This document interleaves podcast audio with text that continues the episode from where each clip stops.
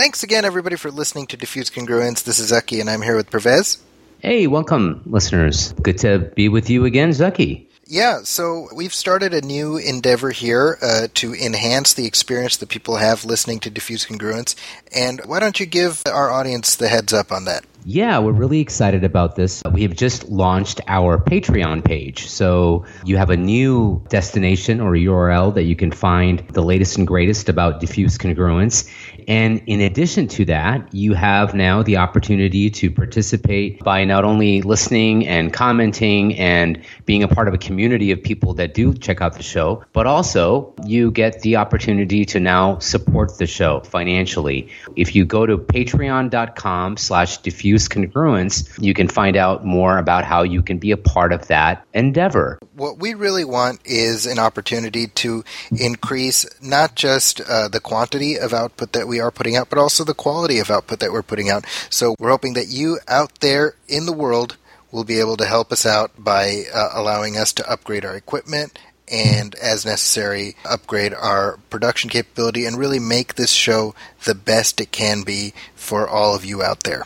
You know, I know, Zaki, when you and I started out and, you know, when we put our brains together to kind of come up with the idea of the podcast and what we wanted it to be, you and I, you know, realized that if we were going to be preserving and capturing the stories of the likes of Dr. Omar Farouk Abdullah or Osama Cannon or Imam Zaid Shakir or, you know, the list goes on and on and on and on. But if we're capturing their stories, we want to do it in the best form using the best technology available to us. And so, you know, we're only able to do that so much on our own. And so we thought this would be a great opportunity to allow our listeners out there to kind of contribute by becoming a monthly patron of the Diffuse Congruence podcast. Patreon.com/Diffuse Congruence.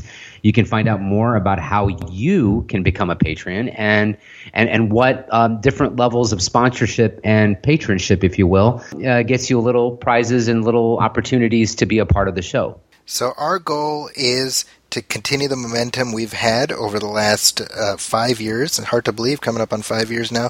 We want to keep that enthusiasm and that energy going as we expand in new and interesting directions. And the only way we can really do that is with your help and your continued not only spiritual support, but yes, your financial support too. So we're really hoping you will join us as we take Diffuse Congruence into the next leg of its hopefully lengthy journey.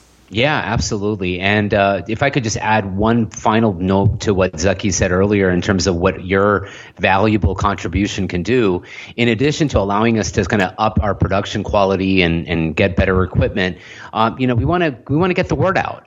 So far, again, you know, going on as many years as we've been doing the show, it's been exclusively we have relied on essentially word of mouth of our listeners, and you know, that has gotten us this far, and we're really grateful to that. But I think that with a little bit more investment into some advertising and promotional endeavors out there, we can help spread the word, because Zaki and I feel very confident in the fact that all it is it's a matter of people listening to the show. I think the content sort of speaks for itself. It's really just about introducing audiences to the show. Please do visit patreon.com/diffuse congruence. Become a patron today, and you can become a monthly patron, and it'll really help us in putting out the best podcast and the best Diffuse Congruence that we can put out there. So that website, once again, is patreon.com/diffuse congruence.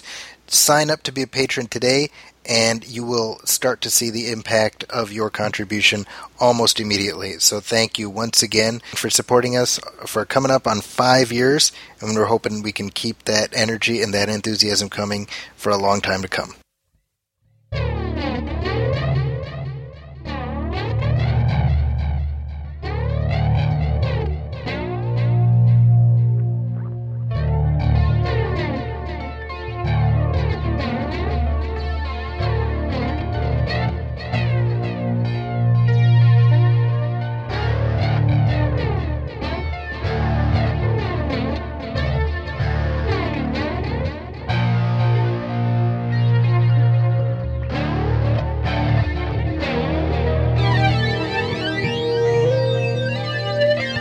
Welcome to Diffuse Congruence. My name is Zaki Hassan. I'm here with Parvez Ahmed.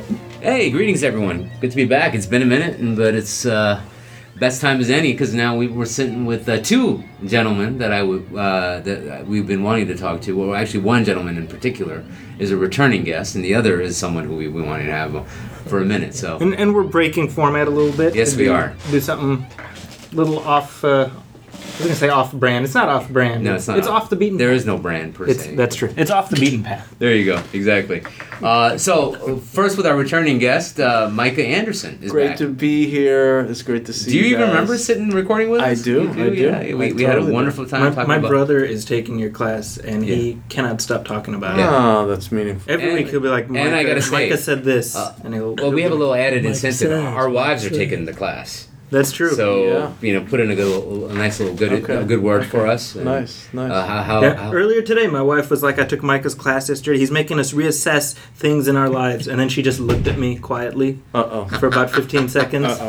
I'm in trouble. I'm sorry, man. So now you know the real reason we're here. That's right. Quite a reassessment. There you go. That's right. And the other voice you're hearing is, of course, Ubaydullah Evans. Alhamdulillah. It's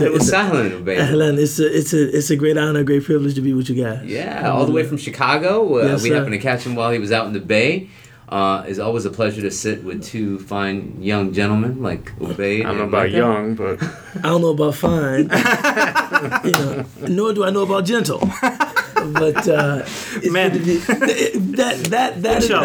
is a category I think I've earned the title, inshallah. So I don't know where we place on the sort of biological age spectrum, but I will say that when I think of Micah and I think of Ubayd, I think of my elders in the world of fashion, in the world of sartorial excellence, in the world of aroma and music. He went there. Sartorial excellence, mashallah. And I thought I was just a fop. It's funny because you were talking about tahsiniyat. I think if we're talking sartorial excellence or we're talking oud, it all kind of fits in. Wouldn't you agree, Ubayd, about when we're talking about tahsiniyat? This idea of things that are done with the express purpose of being beautiful, and things that come from this idea of excellence, of ihsan.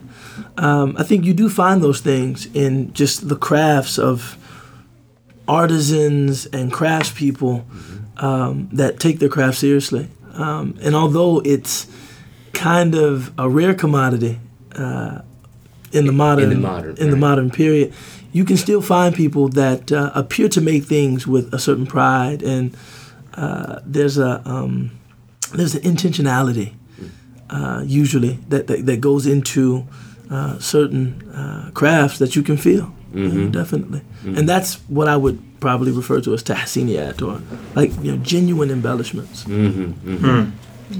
Now, it's funny, because I couldn't agree more. Because when you talk about craftsmanship and taking and having intentionality, even if it's in things that we would consider ritual, like making coffee or preparing tea, we still, even in modern times, we do have cultures where there is a intentionality and a ritualization of those things that we like to just do by way of pushing a button. For sure. Ritual gets lost. And ritual is essential. I would say ritual not only does it get lost, it gets demonized almost as it's used as a pejorative. Yep, that's right. Well, I know you talk a lot about mindfulness. If you could kind of combine those two ideas of mindfulness. And I know, as someone who's taken some of your workshops, mindfulness in eating, mindfulness in walking. To me, that's also, there's intentionality. Intentionality and presence, right? Yeah. It's can we be present with, can we be intentional about the way that we look, the way that we act, the way that we engage with ourselves, the way that we engage with others, right? So I think it can relate back to the concept Ubayd was talking about, ihsan or excellence, or striving, right, to reach excellence, which is also a prophetic quality, right? So I think, how could we tie in presence into that? I think intentionality, right? I think being intentional and bringing more awareness to what we're doing, how we're carrying ourselves, right? And that could mean the way that we look, the way that we engage. There's so many levels. Certainly. And also, too, I think with any kind of ritual, whether you're talking a religious ritual or a social ritual, it involves, it's almost the polar opposite of self-aggrandizement. One engages maybe in certain kinds of performance to really heighten the tradition itself. I'm esteeming those that came before me that practiced this particular art or this particular craft. And it's not just about self-expression, which I think is often lost in a conversation about fashion among, we think about fashion and it's purely in a consumptive, it's a consumptive vein is how we think about, fashion.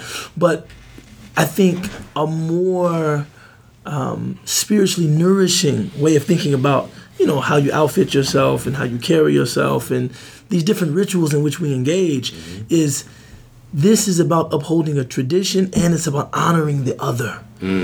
It's about, there's a beautiful hadith in which the Prophet ﷺ told people to wear perfume because the angels like it.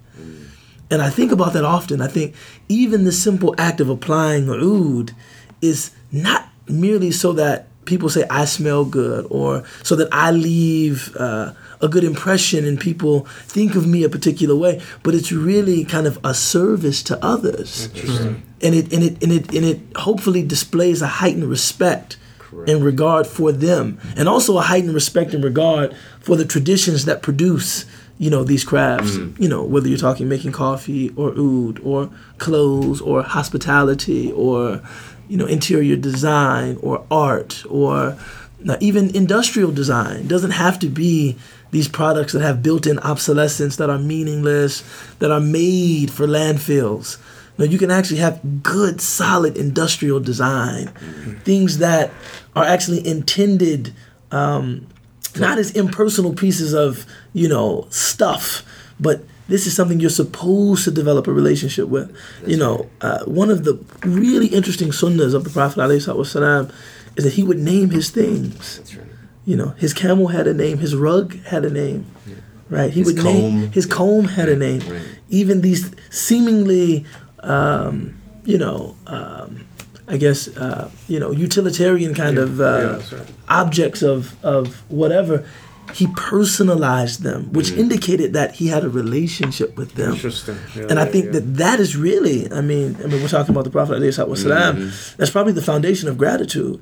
How can you be grateful for something that's just a piece of, it's just a thing, man? It's just but when you have a relationship with something like, this is my car, I call it by a name. And if it were to break down, I would mourn it. You see, that's a different kind of gratitude. Right. But a person that's it's just a stupid thing. It's just a whatever. You use it, you get rid of it, you buy another one, and that is also leading to a certain kind of environmental degradation. This kind of just the proliferation of stuff, and we need to buy less and buy better. Less stuff. Right. But better stuff that's more lasting, stuff that we can actually develop a relationship with it. I think we would be much better as a society, and maybe even a species, if we adopted that kind of approach. And when you're talking about relationship, like being in relationship to things like that, that would be a real easy kind of like intersection with mindfulness as well, and like self-presence, right? Because we're in relationship to everything. We're in relationship to ourselves. We're in relationship to others, right? And can we have that same honor with being in relationship with ourselves, being in relationship with immortality, being in relationship with everything, right? Or are we doing what? Denying, pushing away. It's not, right? So mindfulness is about moving towards and having a relationship with everything, even if it's something that's uncomfortable. Right? Right. Such as immortality, such as whatever it may be, right? Sure. Grief. Or well, it's interesting you talk about immortality because, and we kind of alluded to it at the outset almost jokingly, but the class that you are teaching, or the one that Zaki and I were referring to, is One Year to Live. It's A Year to Live. It's based on a book. Mm-hmm. Called The Year to Live. Uh-huh. Written by Stephen Levine, who is a teacher who's since passed. It was the teacher of mine. Now, did he write it knowing he was? Did he? Was, no, oh, no, okay, it was okay. It was before that. But what he found, he worked a lot in the conscious dying movement in the 70s, which is when people were, you know, maybe diagnosed with a terminal illness or sick, and they would consciously try to be present for their death, in right? So, tying things up and being in relationships rather than just kind of like, no. It's like, yes, okay, now what, right? How can I do this in a way that's going to be healthy and transformational? So he was very much involved in that movement in the 70s. Got it. And then found that many people who were involved in this conscious dying movement had such a relationship with their illness that it was transformational, and they found that finding out that they had 1 year to live, actually, they transformed their lives, their relationships, because it suddenly made you prioritize things in a much different way than you may if you have this reality like, oh, I still got another 30 years, or my imaginary life that I'm going to be 80 years old and I'm in my rocking chair. I'm thinking how much more appreciative does one become knowing that, you know, the food that I'm eating, I mean, this could be the last time that I eat, you know, this food, or the people that I'm in relationship with. Yep. This could be my last time speaking to them. Or I think those small enjoyments that we often overlook or treat with disdain because we're not mindful. I imagine with a year to live, you become much more conscious of their significance. You know, that's one of the purposes of it, right? It's really to try and to just try and really prioritize what we want to do. It can be simple things. It's not like I got a year to live, so I'm going to go sell all my stuff and live on a desert island someplace, right? Mm-hmm. It's like, okay, can I the little things, right? Can I show up a little bit more for my family, for example? Mm-hmm. Mm-hmm. What am I leaving them with? Legacy, of me. Questions of legacy. You know, it's like, but it's just small, simple things. It doesn't have to be these huge things, little moments, like just us, Ubayd and myself, like connecting today, man. Really meaningful and like authentic. Absolutely, and like it's just like, absolutely, we're both being present with each other, and we've been sending each other appreciation, and just like, what more do you want, man? And now we're on the diffuse congruence, which I think is a translation of mutawatir. Very good. Very good. You nailed it. As a good disciple. That's right. As only a good disciple of Dr. Jackson would know. You would know. Correct. That's what you guys intend, which is an excellent title, by the way. Yeah. Thank you for saying that. Yeah, I like it. I like it. Thank you for saying that. That's right. Yeah, you definitely deserve a prize because I think you're the first guest that nailed. Well, I think we're. I had to remind Dr. Jackson. In fact, so that's true. You did. Which, you know, so diffuse congruence. Yeah. It's an interesting idea that it's almost the it's this kind of confidence in human beings that. If everybody agrees that something happened, or everyone, and it's impossible for them to conspire and invent this lie, then it must mean that thing really did happen. Right. And that's a major part of our epistemological, it is, you know, kind of framework. That like, no, that's factual. If someone says, you know, four more independent chains of people say, I was there, I heard it.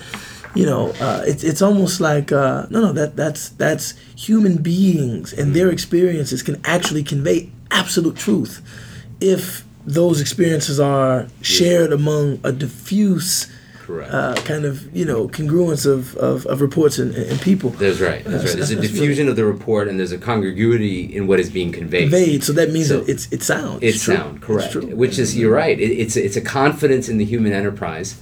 That's what I'm talking about. And at the same time, it kind of puts aside sort of being skeptical of the human endeavor. Right. And I think that now, you know, cynicism is in vogue. Well, I was going to say, we live in a time. Truth. We're talking about truth, right? This is something I teach journalism, and I tell my students exactly this. Like, look, when you're looking for sourcing, and I use I was like, you want diffused congruence. They're like, what's that?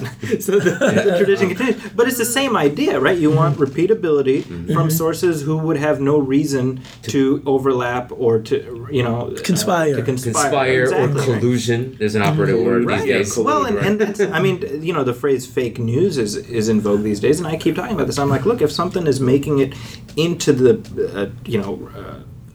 respected newspapers, let's say, it got there because they've been able to find repeatability from multiple unconnected sources. To me, it's interesting that Ubayd said epistemology, because I think, to me, when all is said and done and the dust settles after the, you know, and we finally can welcome in a post-Trump era. I think, to me, hopefully the biggest... not in a literal sense, the dust settles, you know? That's true.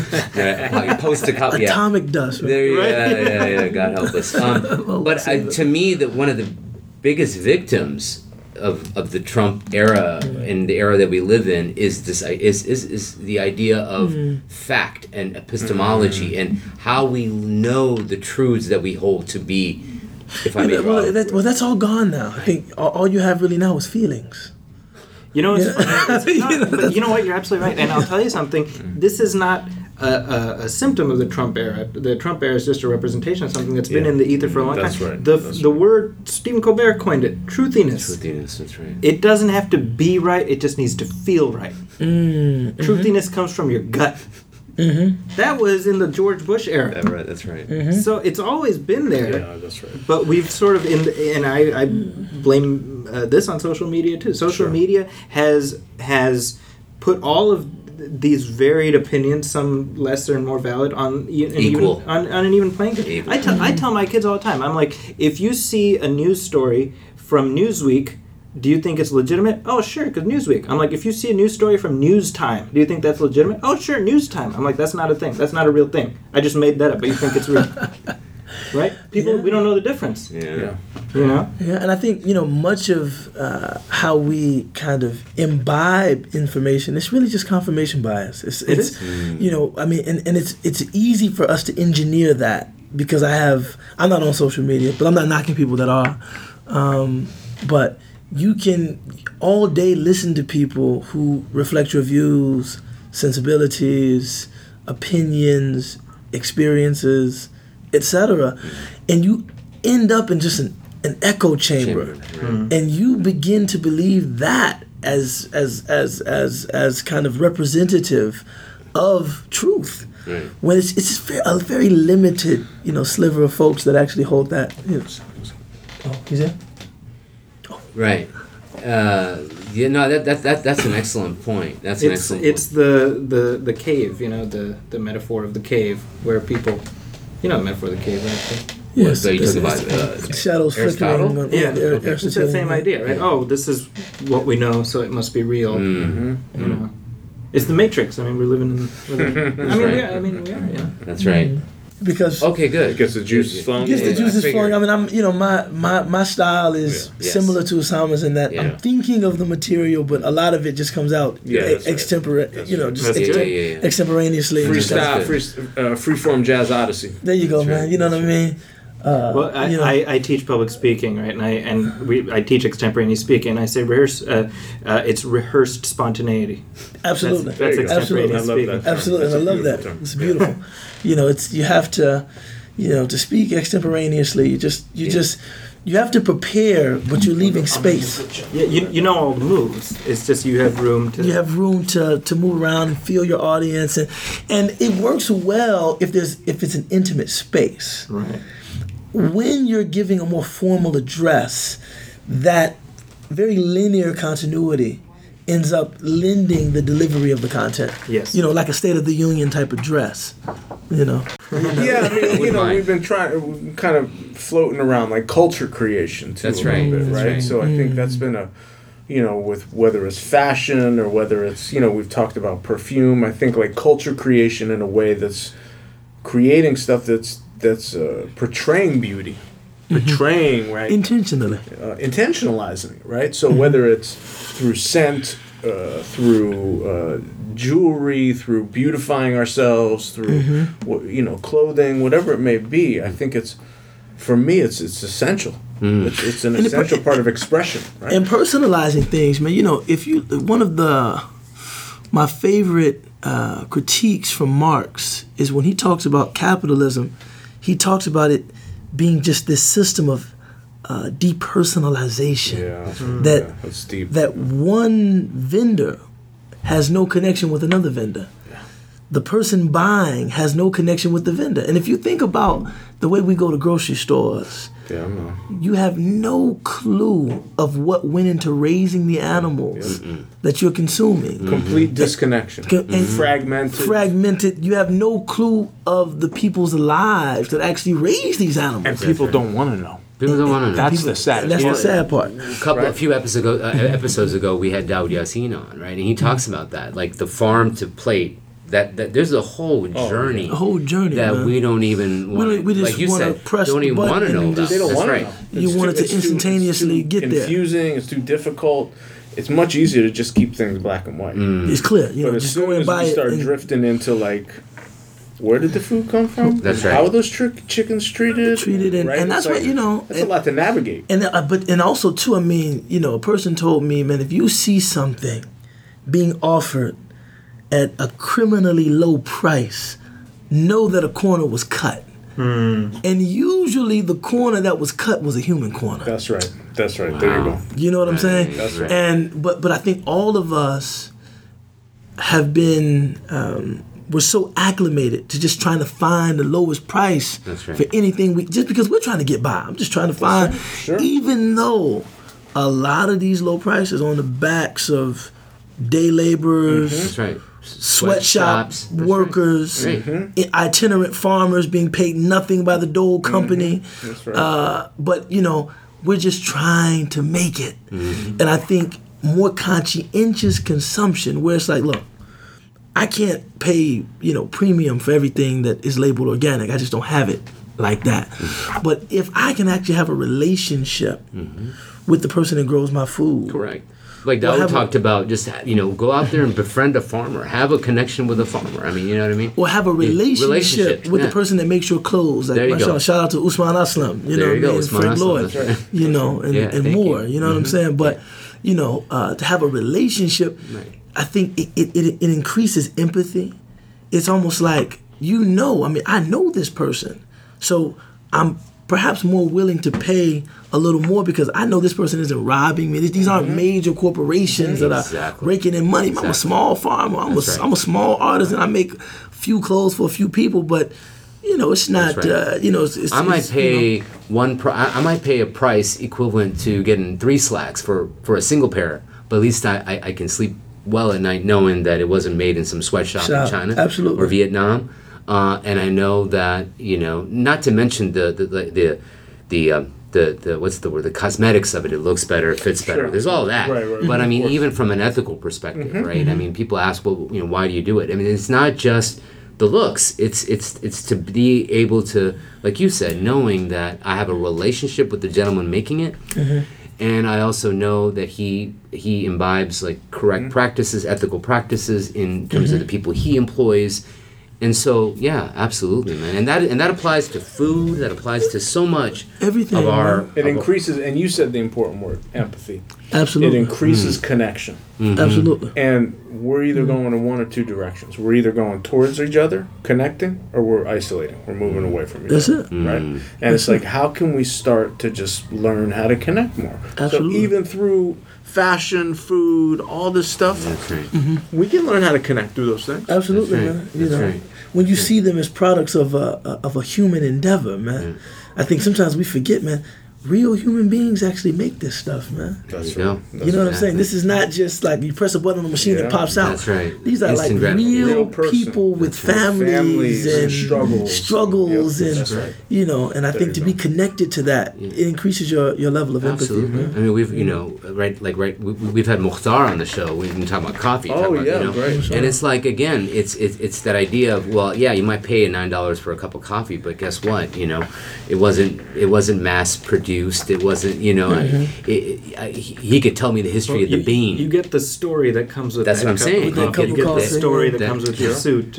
And then also too, I mean, it encourages you to consume less. You know, because a $9 cup of coffee, I'm probably having one every couple of days. Exactly.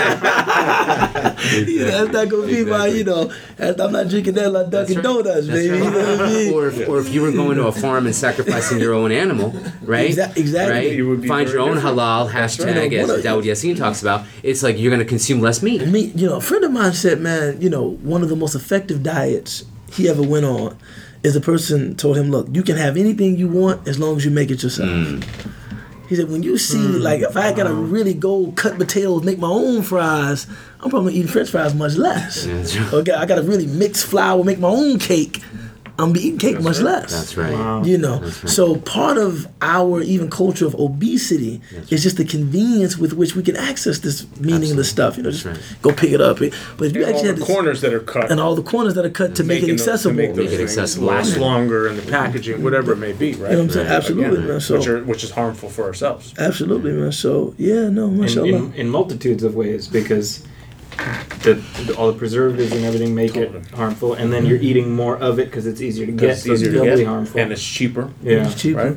Yep. Right. But the cheap comes out expensive, right? That's it. The cheap comes out expensive. What was the documentary like? The cheap price. What is the price of cheap? Oh, I know. The cost of cheap prices. It was a documentary on Walmart. Oh, okay. Yeah. It was fascinating. And Walmart, man. I mean, and I'm not. I mean, I'm sure I've supported Walmart probably in the last week. I mean, you know, so I probably went there and got something. But I mean, a person told me that they're very intentional about destroying small business where they go. Mm-hmm. You know, the mom and pop stores, they're making sure. Yeah. Crushing. Yeah, that's right. We're crushing. It's built into the business model. Yeah, it's not incidental. It's a feature, not a bug. Exactly. That's right. We're going to make sure that these small vendors. Got to move them out. Yeah.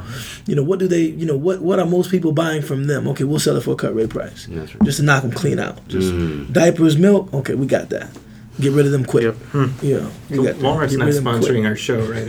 No. Not anymore. We've lost a potential advertiser. But I mean. Yeah.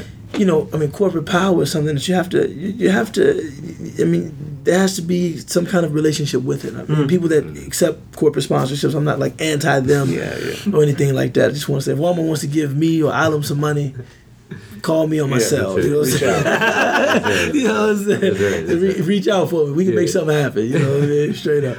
Well, on that note of reaching out to you, so Ubayd, I know this was kind of a teaser for our audiences. We want to have you back for a full episode, inshallah, in the future. And, of course, we'd love to have Micah back on the show. Yeah, he's always doing some new and exciting things. So, Ubayd, before you leave, maybe where can people find out more about you and about the work that you do out in Chicago? Yeah, alamprogram.org. You know, my work...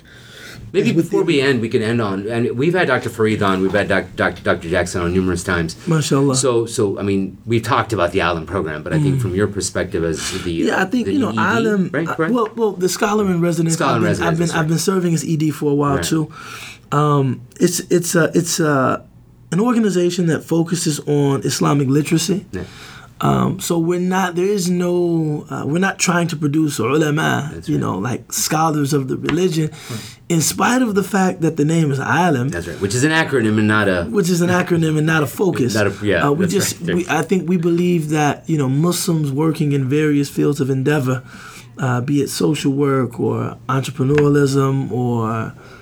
business or, you know, all of the professions or... labor, if they are empowered by the Islamic tradition, they can produce a culture of beauty, and a culture that is deep and very profound, and a culture that vivifies. Right. And so, you know, we aspire to assist Muslims in accessing that kind of literacy. Correct. And I think consistent with what we've kind of been talking about in terms of being also better informed consumers of things, you know, to be able to consume the tradition and to consume what's out there, especially in this marketplace of ideas, What I find, remarkable about Alam is that it gives you the wherewithal, it gives you the tools necessary to be able to navigate through what's out there and be better consumers. Yeah, that's, that's literacy. We've always focused on kind of being an overarching kind of organization that wants to give people tools to explore the tradition in whatever ways they want to. Exactly. We're not trying to shepherd people into a very specific kind of group affiliation or ideology, or it's just tools with which one can access the tradition and be empowered by it. And we, mashallah, we believe very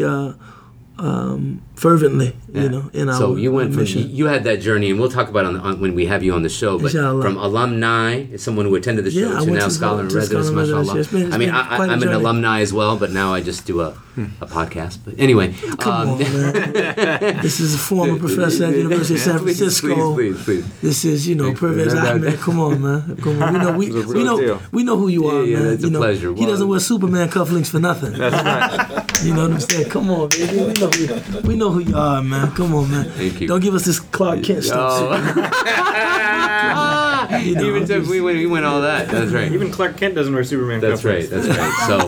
Cool, guys. Well, again, thank you for not only saying those nice things about me, but thank you for being on the show, for taking the time, Micah. Always, thank you. No, always, anytime. Okay, great. All right, thank you so much, and thank you for listening. And you will hear both of our guests back again, inshallah. Inshallah, looking forward to it. Consider this the on-mic commitment. That's right. All right. Yes, there you go. This is an on-mic commitment. Yeah. Got you. Done and done. And in the meantime, you can find us on diffusecongruence@gmail.com. You can hit us up on Facebook. That's right. Facebook.com/diffusecongruence. Thank you so much for listening. We'll catch you on the next episode of Diffuse Congruence.